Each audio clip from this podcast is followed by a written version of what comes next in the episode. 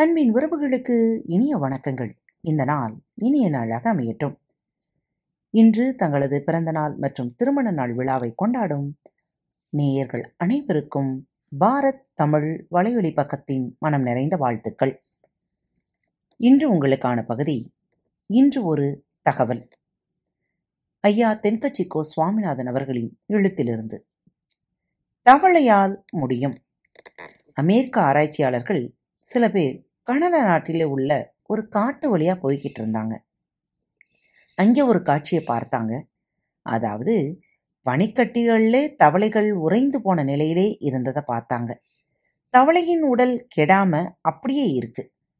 காலை பிடிச்சு அலட்சியமா தூக்கினாங்க. அது கண்ணாடி மாதிரி உடைஞ்சிடுது.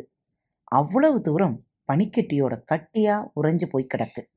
அது மாதிரி உறைஞ்சு கிடக்கிற ஒரு தவளையை எடுத்து கொஞ்சம் சூடுபடுத்தினா அது துள்ளி குதிக்க ஆரம்பிச்சிடுது. அப்பத்தான் அதெல்லாம் உயிரோடு இருக்கிற விவரம் அவங்களுக்கு புரிஞ்சுது. அதுக்கப்புறம் அதை பற்றி தீவிரமாக ஆராய ஆரம்பிச்சிட்டாங்க. கனடா நாட்டு காடுகளில் உள்ள ஒரு நாலு விதமான தவளைகள். இது மாதிரி குளிர்காலத்தில் உறைஞ்சிடுது. மறுபடியும் பனி உருகப்போ உயிர் தெழுந்து தாவி குதிச்சு ஓட ஆரம்பிச்சிடுது. பனிக்கட்டி அளவுக்கு கட்டியாக உறைஞ்சு போகிற தவளைகள் மறுபடியும் உயிர் வந்து ஓடுறது எப்படி? உறையும் போது தவளைகள் சாகாம இருக்கிறது எப்படி? இந்த தவளைகள் எல்லாம் அதுக்கு ரெண்டு வகையான உத்திகளை கடைபிடிக்குதாம் தவளை உடம்புல செல்கள் இருக்குல்ல அந்த செல்களுக்கு உள்ளேயும் வெளியேயும் தண்ணீர் உண்டு.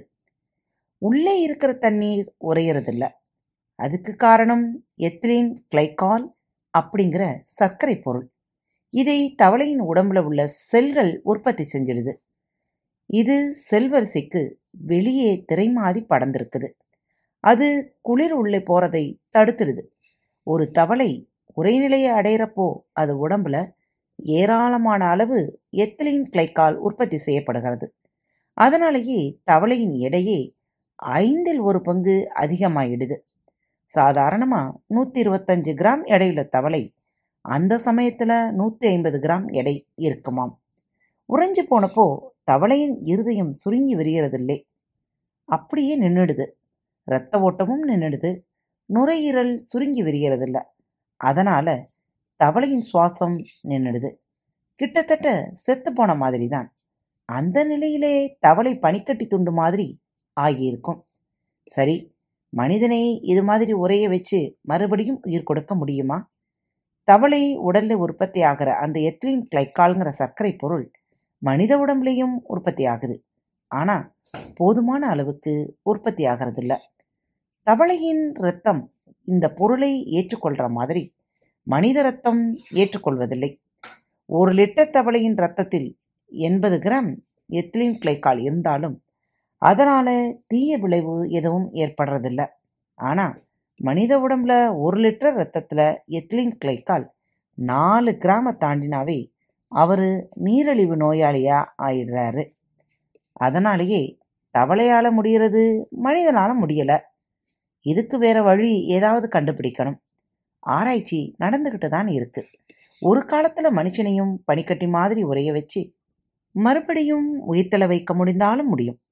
போன நூற்றாண்டில் எட்மன்னு ஒரு எழுத்தாளர் இருந்தார். அவர் ஒரு நாவல் எழுதியிருந்தார். மேன் வித் புரோக்கன் கார்னு பேரு அதுக்கு. நெப்போலியன் படை ரஷ்யா மீது படையெடுத்து போகும். கடுமையான குளிர். பிரான்ஸ் படை அங்குலம் அங்குலமாக முன்னேறும். ஒரு படைப்பிரிவின் கர்னல் ஒருத்தர் திடீர்னு கீழே விழுவார். உடல் வரைச்சிடும். மூச்சு நின்றுடும். அவர் இறந்துட்டதா நினைச்சு அப்படியே போட்டுட்டு போயிடுவாங்க இருபது வருஷம் கழிச்சு பூமியை தோன்றவங்க பார்வையிலே பனிக்கட்டியாலே மூடியிருக்கிற அந்த கர்னல் உடம்பு கிடைக்கும். சுற்றுப்புற வெப்பம் காரணமா பனிக்கட்டி உருகும். கர்னலுக்கு உயிர் வந்துடும். எட்மண்ட்ங்கிற எழுத்தாளரின் கற்பனையிலே உருவான இந்த கதை உண்மையிலேயே சாத்தியமானாலும் அது ஆச்சரியப்படுறதுக்கு இல்லை. நம்ம ஆசாமி ஒருத்தன் திடீர்னு குளிர் தாங்காம சுருண்டு விழுந்துட்டான். டாக்டர் வந்து பார்த்தார் நாடி துடிப்பு இல்லை ஆள் செத்துட்டான்னு சொல்லிட்டு போயிட்டார். இவனை தூக்கிக்கிட்டு சுடுகாட்டுக்கு போறாங்க. பாதி வழியிலேயே இவன் பாடையிலே முழிச்சுக்கிட்டு எழுந்திருச்சு உட்காந்துக்கிட்டு டேய் நான் இன்னும் சாகல உயிரோட தான் இருக்கேன் அப்படின்னான். அவனை தூக்கிட்டு வந்த நாலு பேர்ல ஒருத்தன் அவன் தலையிலே தட்டி டேய் டாக்டரே சொல்லிட்டாரு நீ செத்துட்டதா? அவரை விட நீ விஷயம் தெரிஞ்சவனா பேசாம படுடா அப்படின்னு சொல்லிட்டு வேகமா நடக்க ஆரம்பிச்சானாம். என்ன நேயர்களே மீண்டும் மற்றொரு தலைப்பில் உங்கள் அனைவரையும் சந்திக்கும் வரை உங்களிடமிருந்து விடைபெற்றுக் கொள்வது உங்கள் அன்பு தோடி அன்பின் நேயர்கள் அனைவருக்கும் இனிய வணக்கங்கள். பாரத் தமிழ் வலையொலி பக்கத்தை சப்ஸ்கிரைப் செய்யாதவர்கள் சப்ஸ்கிரைப் செய்து கொள்ளுங்கள். இந்த பகுதியை கேட்டு முடித்தவுடன் உங்களது கருத்துக்களை பதிவிட மறவாதீர்கள். உங்களுக்கான இமெயில் முகவரி கீழே உள்ள டிஸ்கிரிப்ஷன் பாக்ஸில் கொடுக்கப்பட்டுள்ளது. நன்றி.